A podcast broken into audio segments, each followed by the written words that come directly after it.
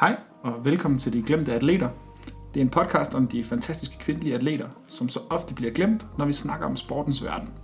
Hver episode dykker vi ned i historien om en kvindelig atlet, som vi synes, du burde kende. Deres bedrifter, deres forhindringer og de forunderlige veje, som deres liv så ofte tager. Mit navn det er Jesper, Og jeg er Trine. og vi er dine værter.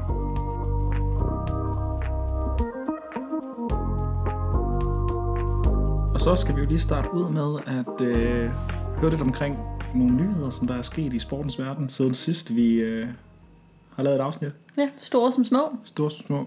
Øh, den nyhed, som jeg har taget med, den øh, lærte jeg faktisk om i som ingen øh, sted, som, eller så mærkeligt et sted som øh, Ultranyt Sport, fordi jeg er jo skolelærer, så jeg ser Ultranyt på arbejde. Ej, hvor hyggeligt. Øhm, og der synes der sprang der en nyhed øh, frem for mig, som jeg tænkte, at jeg ville tage med her, fordi jeg synes, den passede ind.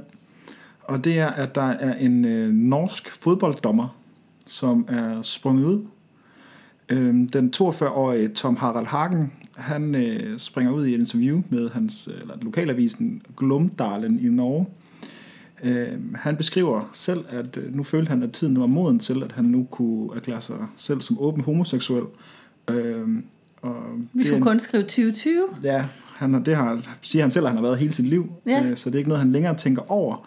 Men han følte, at han nok kunne øh, være med til at bane vejen for nogen, der måske ikke var så langt som ham, som også var i fodboldverdenen. Fordi at det er jo sådan i herrefodbold, der er der ikke særlig mange åbent homoseksuelle mænd. Så hvis der var nogen, der havde et, det svært omkring deres egen seksualitet, så kunne de jo ligesom kigge til nogle andre og have nogle forbilleder. Så det er en... Øh, Sejt. Han vil gerne øh, være rollemodel og måske hjælpe nogle andre. præcis, og det er måske ikke... Øh, det er måske ikke sådan, at fodboldspillere kommer til at kigge- til at kigge til ham, men det kan være, at der er nogle fodbolddommer, og alt har sin ret. Så hvis der er nogen, der går og tumler med det, og som er i det samme fag som ham, eller i alle fag, så kan kigge til ham, at der er en prominent person. Han har dømt 248 kampe i den norske liga, og han har også dømt i Champions League og Europa League, så han er en anerkendt er øh, erfaren dommer. international dommer. Så hvis der er nogen, der ser til ham og kigger på, at, at han ikke er, er, skammer sig over sin seksualitet, men er, står åben frem som homoseksuel, så er det bare mega fedt. Så, øh, så det, den, øh, den nyhed, den fik jeg fra, øh, Det var da en god nyhed. fra, øh, fra arbejde på Ultranyt, og øh, den er skuddet til, øh, til Ultranyt, øh, fordi at, øh, den synes jeg også lige, jeg vil tage med her, fordi hvis man ikke har hørt det, så synes jeg, at det var en god nyhed at få med. Ja, og det er også bare øh, dejligt, at der kommer til at blive mere af det i øh, herrefodboldverdenen, og generelt herresport er der meget få øh, atleter der, og dommere, tænker jeg, der er sprunget ud. Ja. Så dejligt, at der er nogen, der går forrest. Det synes Håber, jeg at der er flere, der tør, eller føler tilpas til at følge efter. Ja, lige præcis. Så er vi nået til min nyhed. Ja, lad os høre. Jeg har valgt en nyhed, som øh, både er en blanding af en lidt god og en lidt dårlig historie, kan man sige. Ja, Det, den handler om, det er Marcus Rashford, som er en 22-årig fodboldspiller for Manchester United. ja. Og øh, det er sådan, at i England, der øh, er der rigtig mange børn, der lever i fattigdom. Man har faktisk sagt, at der er en ud af tre engelske børn, der lever i fattigdom lige pt. Og Marcus Rashford, han har simpelthen øh, gået for os for, at han vil gerne have, at øh, dem, der lever i fattigdom, de skal ikke leve i sult. Nej. For det er nemlig sådan i, i England, der øh, er det, man, de fattige børn, eller i hvert fald dem, der lever i fattigdom, de kan få et gratis måltid i skoletiden. Det er sådan, at hvis øh, deres forældre sammen tjener under 61.000 om året efter skat og uden offentlige ydelser, så kan de få gratis måltid i skolen. Ja, Og det er lige nu sådan, at det er cirka 1,4 millioner børn i England, som, hvad skal man sige, kan det. okay. Det er enorme tal, vil jeg bare lige sige. Det er rigtig, rigtig mange mennesker. Ja, og det er så desværre sådan, at øh, når skolen så har lukket, så er der jo ingen måltider. Så det er her i coronaperioden, hvor der har været lockdown, eller hvordan? Præcis, også bare skoleferier. For eksempel Ah, hele sommerferien, juleferien, alle de der andre tidspunkter, Ah, så går børnene sultne. ja, så det er ikke nødvendigvis bare fordi det er corona, men simpelthen bare altid også. Altid. Ah, øhm, og Marcus okay. okay. Rashford er selv vokset op i fattigdom, og har selv oplevet på egen krop og må gå sulten i skole, øh, fordi hans forældre havde svært ved at, at tjene nok penge. Eller være sulten, når der ikke var skole. Ja, ja, selvfølgelig, eller Ja. når der ikke var skole. Ja, lige præcis. Okay. Øhm, så han har simpelthen lavet en øh, kampagne. Det startede før sommerferien, øh, mens der var lockdown stadigvæk, men øh, han startede en kampagne for, at øh, der skulle være gratis skolemåltider, øh, både under lockdown, men også under sommerferien. Fordi det er jo også, hvad skal man sige, lange flere måneder at være hjemme og gå sultne. Ja. Så øh, han øh, lavede en kampagne for det, som så lykkedes ham at få igennem, at den engelske regering simpelthen så øh, gjorde det, men de gjorde det kun for sommerferien. Hvor Marcus Okay. Rashford han fortsætter så med at lave kampagne for, at det skal blive permanent Ja. for alle skoleferier, og at det også skal dække flere børn, end det gør nu. Okay. Det er desværre hans forslag lige blevet stemt ned i underhuset i England, så det er Okay. vi lidt øv, at man ikke synes, at man skal hjælpe sultne børn. Men øh, han lader sig ikke sådan slå ud, han fortsætter, og der er faktisk rigtig mange øh, lokale sådan, lokalsamfund og restauranter, der bakker op om det her. For det er sådan de sidste par uger, øh, der er de simpelthen begyndt at sådan, dele på sociale medier på egen vilje, at øh, loba- lokale børn, for eksempel sådan et opslag, lokale børn kan komme ved os og få gratis måltider, også i ferien. Så hvis du er under 18 år, så kan du få en gratis frokost. Og han har simpelthen Stærkt. så lavet sin personlige Twitter-profil om til en form for opslagstavle. Så de sender, hvis du gennem et hashtag, alle de her tilbud til ham, og så deler han, du ved, Liverpool, det her, den her restaurant, eller Manchester, den her restaurant. Så man kan gå ind, øh, så kunne man gå ind på hans profil, og så finde steder, hvor man kunne få gratis øh, frokost som børn. Så det er en sindssygt fed ung mand. Jeg er normalt ikke meget for Manchester United. Det skal Ej, det jeg, ved jeg, du jeg, er, jo- jeg er Liverpool-fan, har jeg været alle dage. Men Marcus Rashford, han har en stjerne i min bog, fordi at øh, sultne børn, det er Det kan vi alle sammen blive enige om, at det er der ikke nogen, der skal gå sultne. præcis. Altså, Marcus Rashford, han er et fremragende menneske. Så mere, mere more power to him. Præcis, vi hæpper på ham, og vi håber, at øh, politikerne de lytter til hans kampagne og gør det her permanent.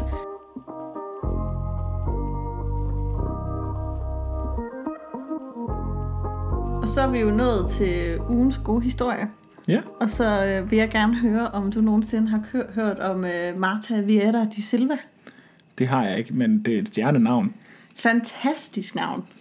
Men øh, hende vil jeg gerne fortælle om øh, i den her uges episode. Ja.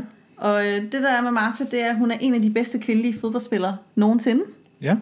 Og hun er også en af de bedste øh, fodboldspillere nogensinde fra Brasilien. Uh. Ja, for når vi tænker på Brasilien, så tænker vi jo ofte på fodbold. Ja. Og på de ikoniske gule dragter. Mm. Og så tænker vi også ofte på de fodboldspillere, der bærer nummer 10 på ryggen. Der er jo Pelé, der Ronaldinho. er præcis Rivaldo, og nu er der Neymar. Ja. Og så er der Marta. Marta, hun bærer også det ikoniske nummer 10 på ryggen. Okay. Og hendes historie, for mig i hvert fald, er endnu en af de eksempler på, hvorfor jeg elsker kvindelige atleter så meget. Ja. Den involverer blod, sved og tårer, en masse forhindringer, men at de bliver ved med at kæmpe, fordi de elsker sporten. Der er meget lidt hæder og meget lidt penge at, hente i det, mm. men de bliver ved. Det er ren viljestyrke, som driver Ja. dem. Og ja. det er Martha et eksempel på, så det vil jeg gerne have, at vi fortæller lidt om. Martha, hun er født i en lille by, der hedder øh, Dois Rias, som er i den nordøstlige del af Brasilien, og der er hun født i øh, 1986. Ja. Det er en meget fattig bydel, eller del af øh, Brasilien. Der er kun 11.000 indbyggere. Okay. Og nu skal du høre sådan, at øh, kvindefodbolden, Ja. den var ulovlig i Brasilien fra 1941 til 1979. Altså direkte ulovligt. Direkte ulovligt. Og det var ikke kun, hvis man spillede for sjov. Så den var ulovlig indtil op til syv år, før hun blev født. Og den blev gjort ulovligt. Meget klassisk, ligesom det vi også snakkede om i første afsnit, der handlede om øh, DBU og kvindefodboldlandsholdet i Danmark. Det var, at øh, man mente at det var usundt for kvinder. Det lå ikke til deres natur, og hvis de spillede fodbold, jamen hvad kunne der så ske med deres kroppe? Altså kvindefodbolden i, øh, i Brasilien har simpelthen været ulovlig indtil for ganske nylig. Så mens øh, herrelandsholdet fra Brasilien, de vandt øh, tre verdensmesterskaber, så var der simpelthen ikke nogen kvinder, der kunne spille overhovedet. Det er fuldstændig vanvittigt. Men altså igen, det er jo bare mænd, der skal bestemme over, over kvinder i den, øh, i den tidsalder, så det er jo... Præcis. Altså jeg vil sige, der har jo været lignende lov i både England og Tyskland. Det vidste jeg ikke. Jo, det har der. Og øh, jamen, Ja, ja, så hvad skal man sige, for lige at sætte rammen for Marta som fodboldstjerne, det er simpelthen, at indtil s- syv år før hun blev født, der måtte kvinder slet ikke spille fodbold. nej, okay. Hun voksede op, og selvom det var lovligt for hende at spille, så er det stadig ikke socialt acceptabelt. Øh, kvinder, der spiller fodbold i Brasilien, også den dag i dag, kaldes øh, almindeligvis for et ord, som betyder store sko. Og det er simpelthen et homofobisk udtryk, der bruges for lesbiske i Brasilien. Okay, Øh, så der er meget homofobi, der også er bundet op i med kvindelige fodboldspillere. okay. Øh, at man synes simpelthen ikke, at de er rigtige kvinder. Så hun har vokset også op med, at hendes øh, familie var imod det. De var simpelthen bekymrede for hende. Der hun fik onde blikke, og hun blev råbt af, og folk syntes ikke, hun var normalt, og sagde ofte til hendes familie, at de synes ikke, hun, de burde lade hende spille. Nej, okay. Øh, men hun øh, lærte simpelthen at spille med en øh, sammenrullet plastikpose. Altså sådan, øh, hun lavede ting ud til bolde, som hun så spillede med Ja. i, øh, på, i sin lille by. Og der var selvfølgelig ikke noget pigehold, Nej, nej. fordi øh, fodbold er men- og hun måtte heller ikke spille med drengene. Nej. Så det var egentlig bare hende, øh, der spillede for sig selv, eller så en gang imellem måske fik lov til at spille med nogle lokale drenge, men ikke orga- organise- organiseret fodbold overhovedet. Nej. Det er så, mens hun så bliver stor, da hun så endelig dre- er omkring de sådan, cirka 12 år, lige tidlige teenager, der får hun endelig lov til at spille på et lokalt drengehold, sådan et juniorhold. Men der skal hun så også leve med onde kommentarer, udskamning og jokes. Det er sådan, at Martha hun øh, fortæller selv om en turnering, hvor hun endelig får lov til at deltage med det her juniorhold. Og så er der en mandlig træner for en af de andre hold, der nægter at lade sit hold spille i turneringen, hvis hun er på banen. Så han tror simpelthen med at trække sit hold for turneringen, hvis Martha hun spiller. God. Ja, så, øh, og Martha hun husker det simpelthen, at øh, hverken hendes eget hold eller turneringen forsvarede hende. Så det der endte med, det var, at Martha blev smidt af sit eget hold, og så spillede holdet uden hende. Det, okay. Det, det, Ja, altså, sådan, det, altså sådan, og som hun siger det selv her, har hun skrevet, øh, de her øjeblikke er ensomme. For, for en tid, der er fodbold ensomt. Det er jo ret barskt, altså at høre en lille pige, eller altså, nu er hun jo en voksen kvinde, men en kvinde, der tænker tilbage på sin barndom med sport, og tænker på det på den måde. som noget, som skal være en glad, barndom, en glad del af barndommen, hvor man skal gå ud og skabe minder om kammeratskab og øh, kompetitiv ånd og have det sjovt og konkurrere, Præcis, og et spil, man elsker, og så bare være ensom. og så bare være ensom og udstødt. Men øh, trods det, så bliver Martha ved med at spille, for hun elsker fodbold. Og øh, som 14-årig, i, øh, det er i øh, 2000, der hører hun øh, om øh, Vasco da Gamas kvindefodboldhold. Det er et storhold i Rio de Janeiro, Ja, som lige har startet et kvindehold. Det er en familieven, som har hørt om det, og han har arrangeret også en tur til hende, til Rio, for hun har en chance for, de har sådan, øh, åbne optagelsesprøver. ja. Så som 14-årig bliver hun øh, sat på en tre-dages bustur. Helt alene tager hun afsted.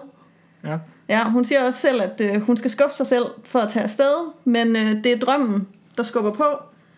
Så øh, hun tager afsted, og der bor hun så ved nogle venner af familien på deres øh, sofa. Ja. Sover der, så tager hun til den her optagelsesprøve. Og som 14-årig, der træder hun simpelthen ind og spiller sig til plads på det her hold. Sådan. Præcis. Øh, og så spiller hun øh, halvandet år for den her klub. Øh, hun får meget få penge, det er kun et lille stipendium. Men øh, for Marta betyder det ikke noget. Altså hun er professionel spi- øh, fodboldspiller, Ja. og det er jo det vigtigste. Men efter det her halvandet år, så meddeler klubben, at øh, den lukker i 2002. Okay. De lukker deres kvindehold igen. Ved du hvorfor? Jamen økonomi. Økonomi. Okay. De synes ikke, Det løb kan- ikke rundt. de synes ikke, det løb rundt i hvert fald. De var ikke villige til at investere penge i, flere. Nej. penge i det. Okay. Efter det, så spiller hun to år i øh, en amatørklub. Fordi nu er, der er hun jo 16 på det tidspunkt. Hun spiller to år i en amatørklub, fordi at det er sådan, at øh, hun, hun kunne ikke rejse til udlandet og spille, før hun var 18. Men Nej. mens der, hun er der, så sker der noget øh, i Martas liv også. Okay. Det er, at hun øh, i 2002 bryder ud på den internationale scene. Hun bliver også optaget af det brasilianske land, hun bliver også opdaget af det brasilianske landshold.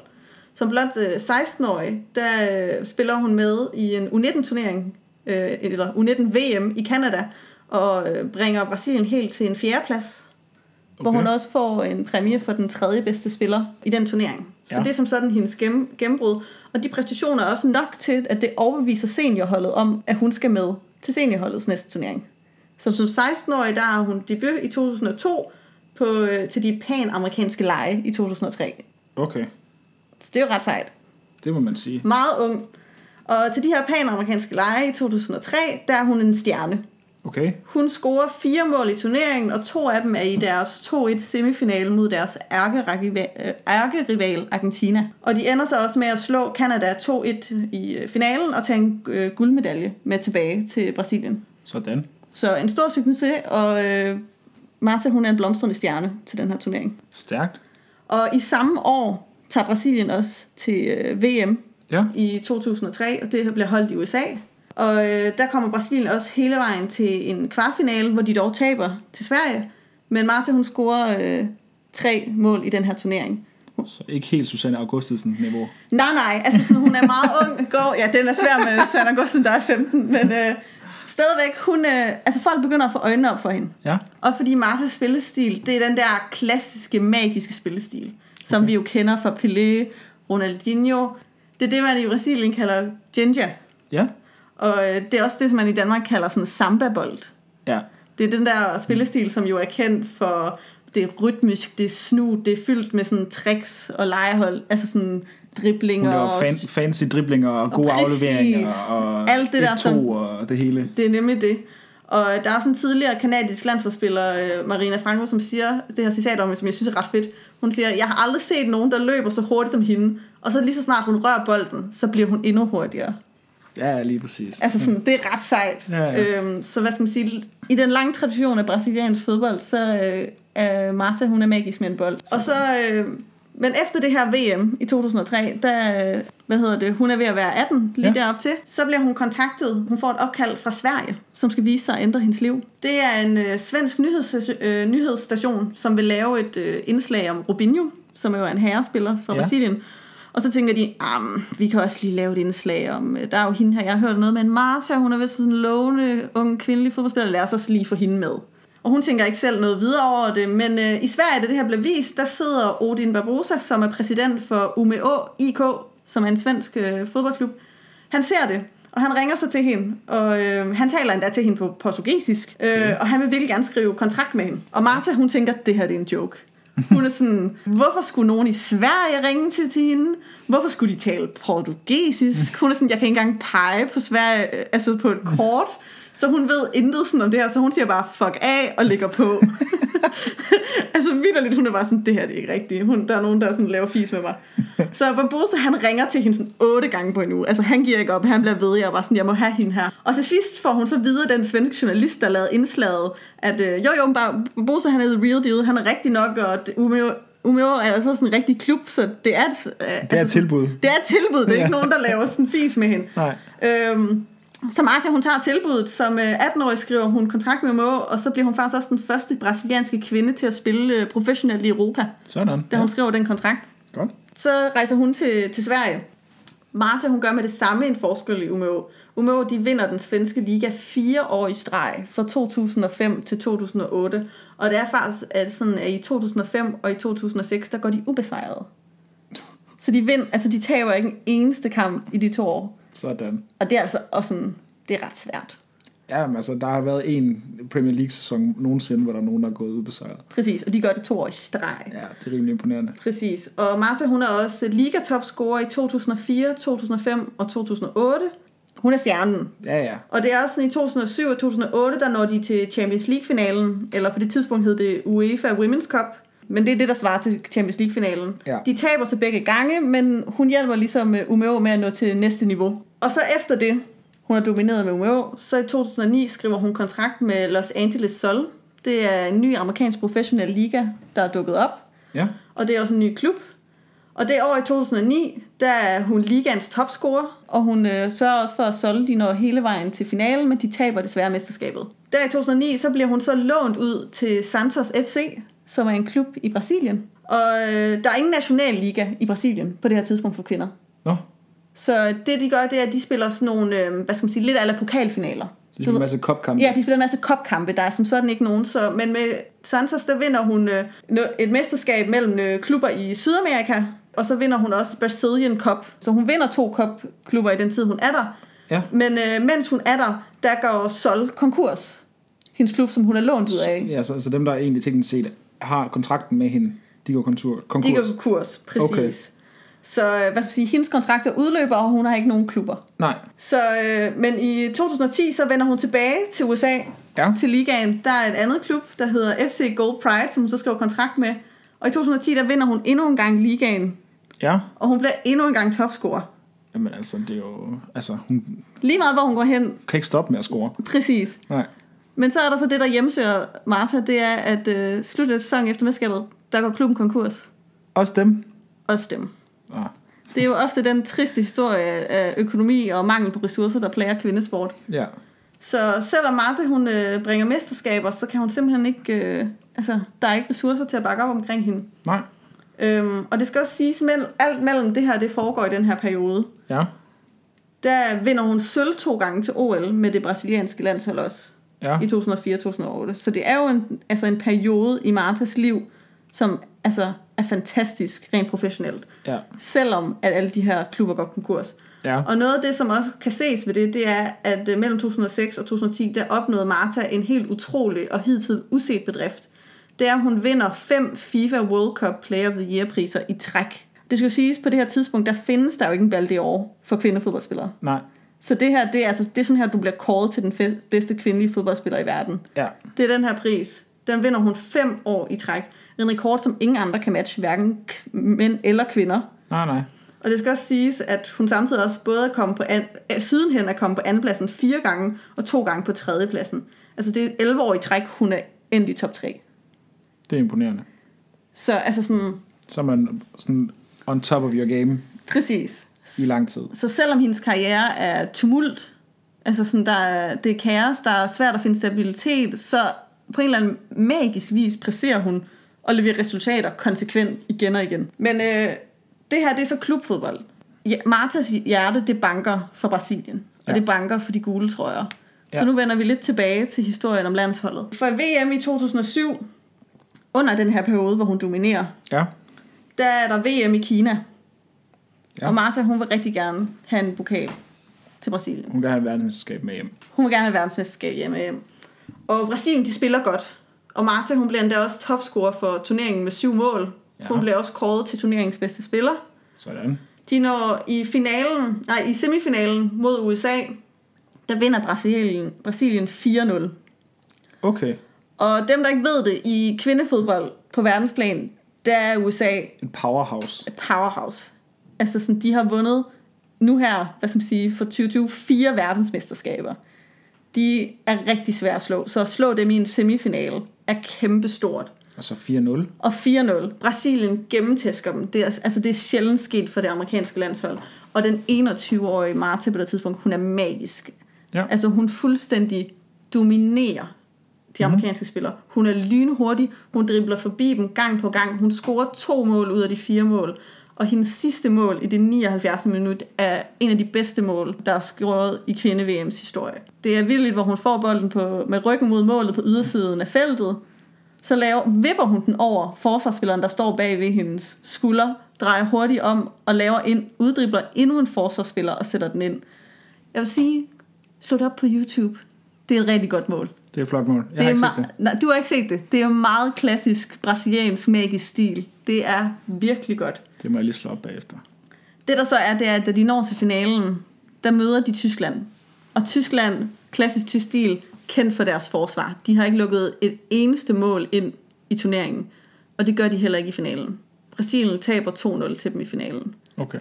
Så trods deres kæmpe indsats, så kan Marta ikke hive et trofæ med hjem til Brasilien.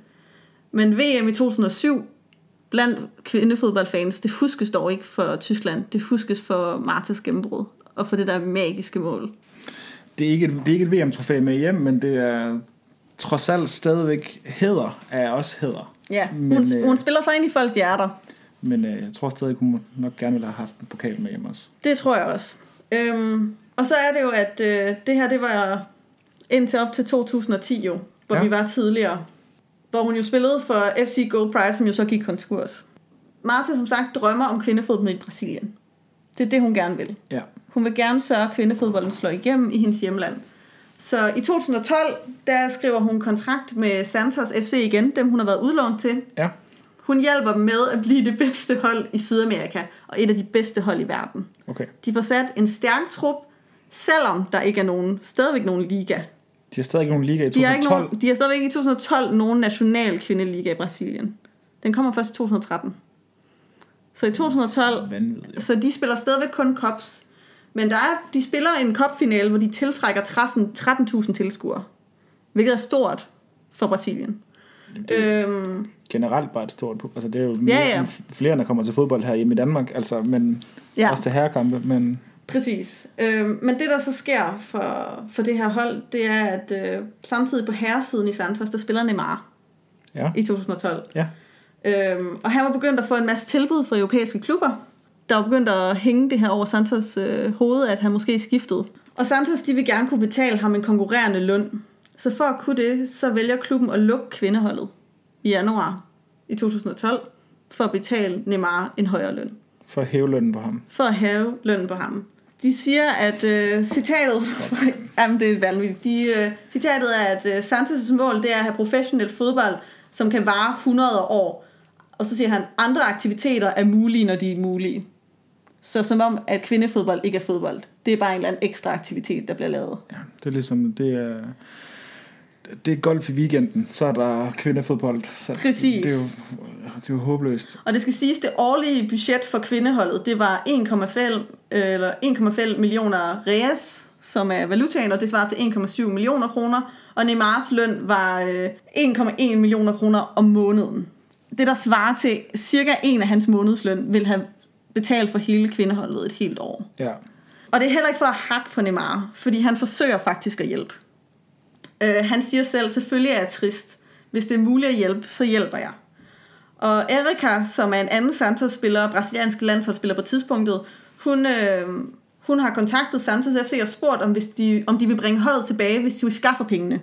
Og de siger ja. Så hun tager simpelthen Neymar op på det. Altså hun, øh, hun skriver til ham, okay, hvis du, hvis du siger, du vil hjælpe, så, så skal du også bakke os op. Og det gør han faktisk. Sammen der får de fundraised 1,5 millioner reas i, spon- i sponsorater. Ja. Øh, men da hun så kommer tilbage til klubbens lederskab med nyheden, så siger de, nej, det vil vi ikke alligevel. Så selvom hun får skaffet pengene til et års løn, De får skaffet de penge, som de sagde, det kostede. Og Ja. som de sagde, at hvis de kunne skaffe, så ville de starte holdet igen. præcis, Og så startede de ikke holdet igen. så startede de ikke holdet igen. Glimrende. Fuldstændig sindssygt. Så, men der er ingen opbakning. Nej, det, nej, det må man nok sige. Det må man sige. Og det skal siges, at et år senere, der forlader Neymar Santos. Ja. Der skriver han kontrakt med Barcelona. Ja. Så de lukkede kvindeholdet for ingen verdens nytte. Så Marta, hun står igen uden hold. Det er jo fremragende.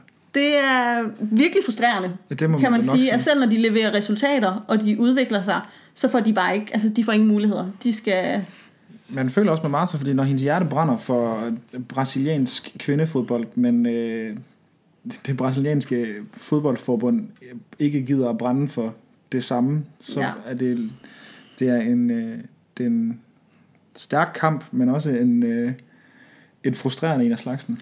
ja, fordi det er også noget, det, jeg vil sige, det er, at den største modstander, som det brasilianske kvindefodbold møder, det er sexismen. Ja, Det er simpelthen, at de ikke er værdsat.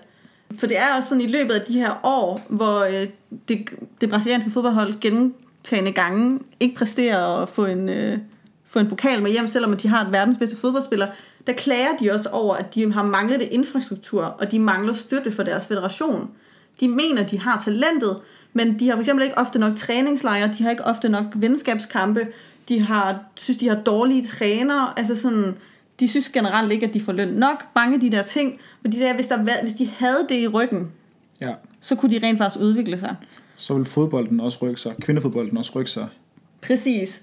Og fordi de kommer jo så tæt på, selv på trods af, at de mangler alle de her ting. Præcis det mener altså kvindefodbolden, når man tænker på store nationer deri, så tænker man ikke på Brasilien på samme måde, som man gør, når man snakker herre, herrefodbold. Nej, Og det er der jo kun én årsag til, ja, ja. og det er ressourcer. Præcis. Men altså sådan, på trods af det har de jo spillet sig med i toppen. Altså de har jo været i kvartfinaler og semifinaler, men de kunne virkelig være oppe og kæmpe om pokalerne hver gang. Fodbold er en del af, er, noget, man plejer at kalde som er en del af brasiliansk DNA, så hvorfor skulle det ikke også være det for kvinderne? Præcis. Og det er jo nemlig også sådan, at, øh, at lige præcis den her mangel på støtte, det er også noget, der jeg har læst, når der er en undersøgelse, der viser, at de fire førende brasilianske aviser mellem 2020, 2007 og 2011, ikke? Og der er en undersøgelse, der viser, at der var der kun 11 artikler, der blev skrevet om kvindefodbold. På tværs af fire aviser over fire år. Det er alarmerende få. Det er helt absurd.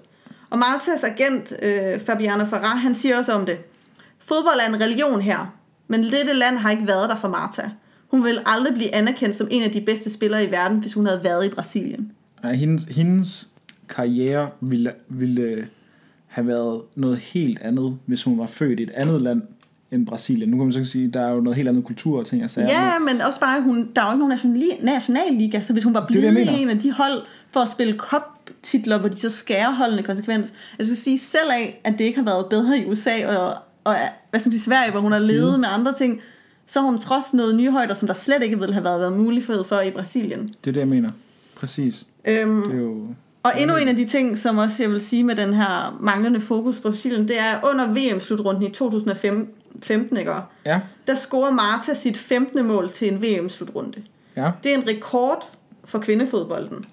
Men med det mål, der overhaler hun også Pelé som den brasilianske fodboldspiller med flest internationale mål.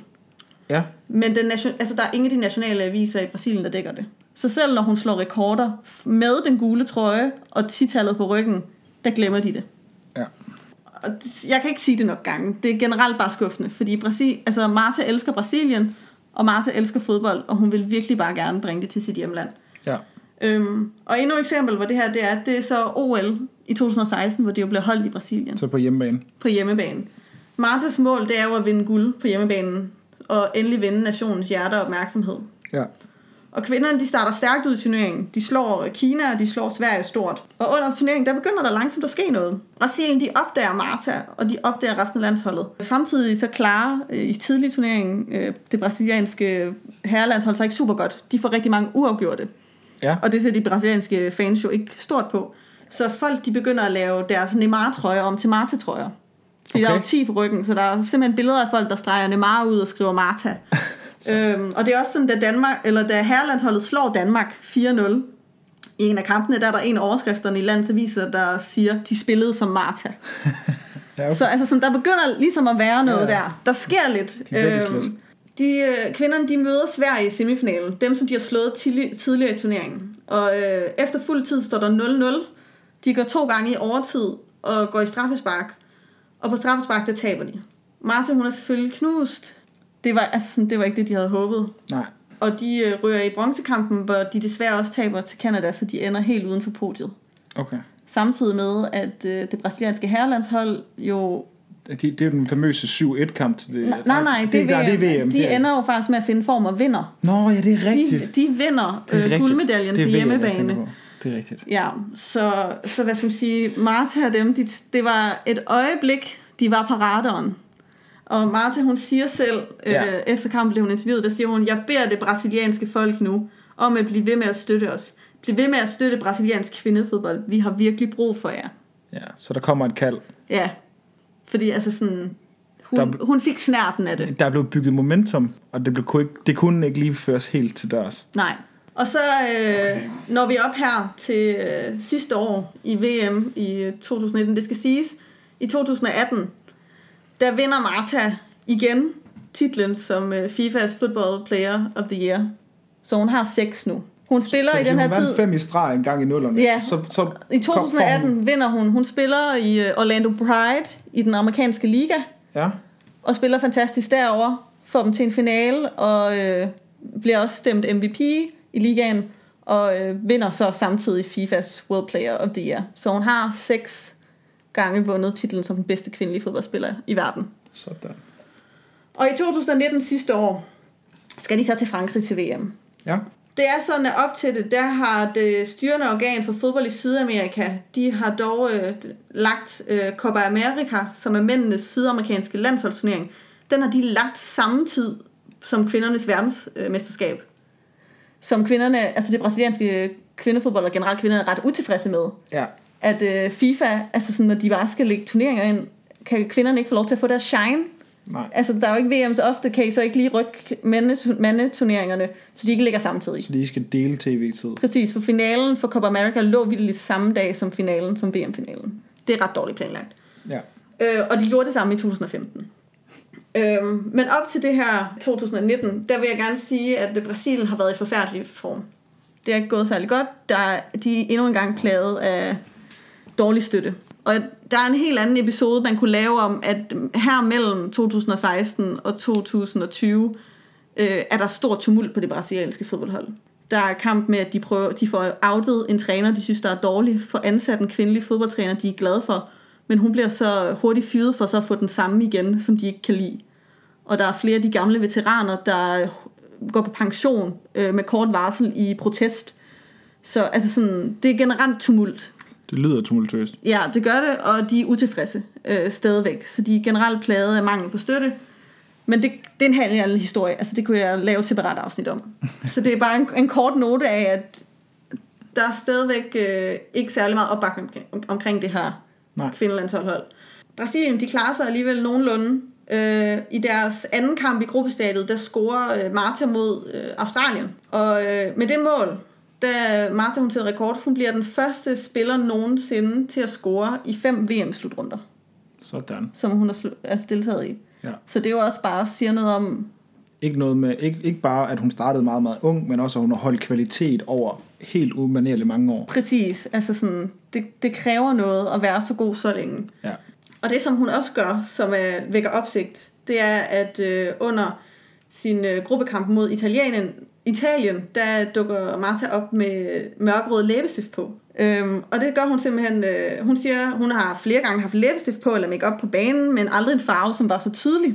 Men det, hun siger der om, det er, det er farven af blod. Det er fordi, vi er nødt til at efterlade blod på banen, og nu vil jeg bruge det i hver kamp. Så hun siger simpelthen, det er krigsmaling for at få noget mod og noget øh, kampgejst. Og det bærer hun også senere hen til Men i den her gruppekamp mod Italien, det virker også til at virke, den Ja. her læbestift. Fordi øh, der scorer Marta endnu en gang. Og med det mål, der er det hendes 17. mål i en VM-slutrunde. Og dermed, der bliver hun den spiller, mand eller kvinde, der har scoret flest mål i en VM-slutrunde.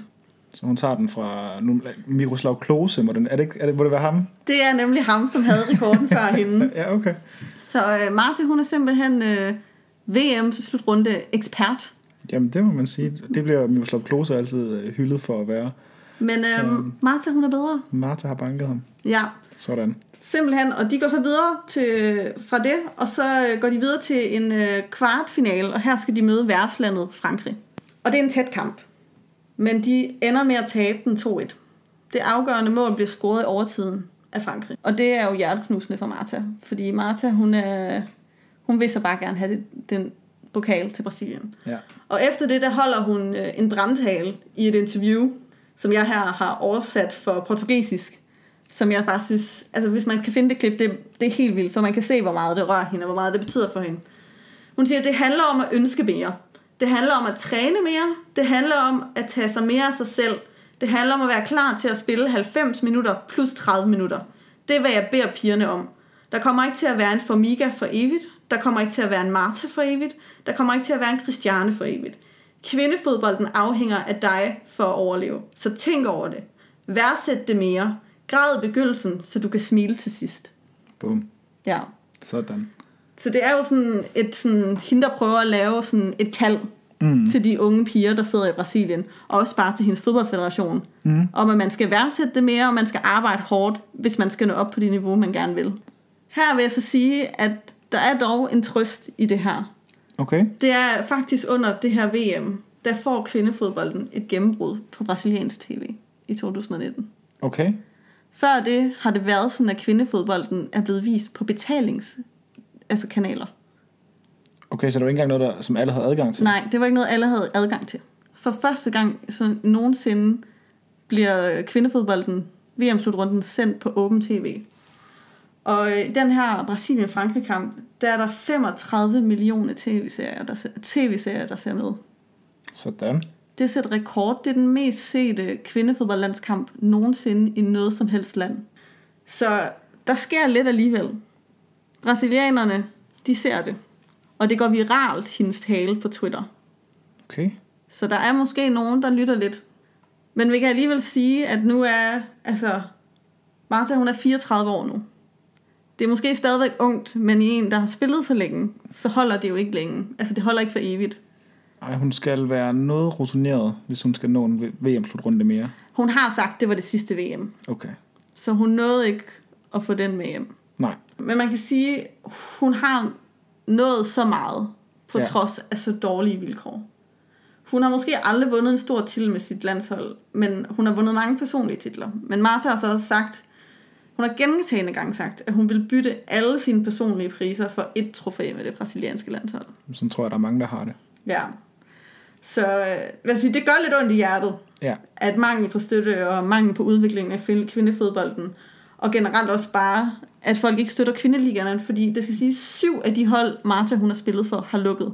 Ja. Men også igen, altså, hvordan, skal, hvordan skal et brasiliansk landshold gå ud og vinde internationale turneringer, når de ikke har en hjemlig liga? Ja, hvordan skal de så vokse lokale talenter? Hvordan skal talenterne, der er derude, der gerne vil spille fodbold, hvordan skal de gå ud og præstere på internationalt niveau, når de ikke engang kan spille i en organiseret liga Ja, på øh, elite-niveau? det er helt vildt. Øhm, men man kan sige, der er alligevel også sket meget, fordi der er gået, kun gået 41 år, fra det var ulovligt for kvinder at spille fodbold i Brasilien. Og det må man jo bare, Så kvinderne har fandme, altså de har kæmpet en kamp. det må man sige. Øhm, og jeg vil sige, at Martha, hun er, op, hun er en levende legende. Ja, Øhm, og det har alligevel også rykket noget, for jeg vil sige, øh, i hendes hjembygger, der den der i dag, når du går mig ind i øh, Dios Rios og kører ind, så står der et kæmpe skilt ved bygrænsen, hvor der står, velkommen, Mar- det her er Martas hjemby. Den bedste fodboldspiller i verden blev født her. åh, hvor fint. Det er ret sejt. Ja, Så hvad skal man sige, at der er, hun bliver husket. ja, Og det er jo heller ikke helt over endnu. Hun spiller jo stadig for Orlando Pride Ja. i, øh, i USA. ja, Øh, men hun har måske spillet sit sidste VM i den gule trøje. Hun gik efter at spille OL i 2020, som så blev rykket. som så er blevet rykket, så jeg har ikke hørt noget nyt om, men jeg kan håbe, at hvis det lykkes at spille det næste år, næste år at hun så er med. Ja, Marta har jo bare, er jo bare en kæmpe forkæmper. Altså, det er det, jeg synes, vi skal rose hende for. Hun har gået forrest for kvindefodbold i Brasilien. Altså, hun har vidderligt været på første bølge. Altså, hun er første generation, ja små der er piger. vokset, at, små piger, der er vokset op med, at de kunne spille fodbold. Hun var den første generation, der kunne drømme om et liv som fodboldspiller. Præcis. Og også bare, at den næste generation, altså, de har hende. De er også den første generation, der vokser op med at kunne se nogen, der lever af det. Ja, Og det begynder faktisk også at have lidt, lidt effekt. For ja. der er sket noget. I start september annoncerede det brasilianske fodboldfederation, at de vil begynde at betale deres kvinde- og herrehandshold lige meget i løn. sådan. Og det er jo mere end Danmark gør. Det, ja, det er rigtigt. Så øh, der kan man sige, at øh, der sker noget, og kæmpe ros til, øh, til Brasilien for det. Mm. Og man kan sige, at, øh, at øh, Martas altså, eftermæle, det gør noget. Ja, det var historien om Marta. Jeg vil sige, der er virkelig meget godt at finde derude. Jeg vil anbefale, at hvis du har lyst til at græde, det gjorde jeg lidt, så kan du finde hendes artikel. Hun har skrevet en artikel på The Players Tribune, der hedder A Letter to My Younger Self, Ja, hvor hun snakker om det her med at vokse op, om ensomheden i fodbold, og hvor, hvad hun ligesom skulle igennem. ja. Virkelig rørende. Altså hvis man, altså Players Tribune, jeg kan ikke, jeg kan ikke anbefale det nok. Nej, det, det er virkelig godt. Der er virkelig nogle gode historier. Og så har SB Nation, som er en amerikansk uh, sportsside, deres uh, YouTube-kanal har en Untitled series, hvor der er en video, der hedder Marta Never Won a World Cup. Here's what left her empty-handed. Den synes jeg også, folk skal slå op. De gennemgår nemlig meget nøje også historien omkring det brasilianske landshold, og hvordan de uh, ligesom har, har skuffet Marta. Ja. Så det er jo bare lige to ting, jeg vil slutte med at sige, at uh, hvis du vil lære lidt mere om Marta. Men uh, det var historien om hende. Om nummer 10, som jeg synes, vi skal huske. Endnu en tier Præcis. til den brasilianske samling.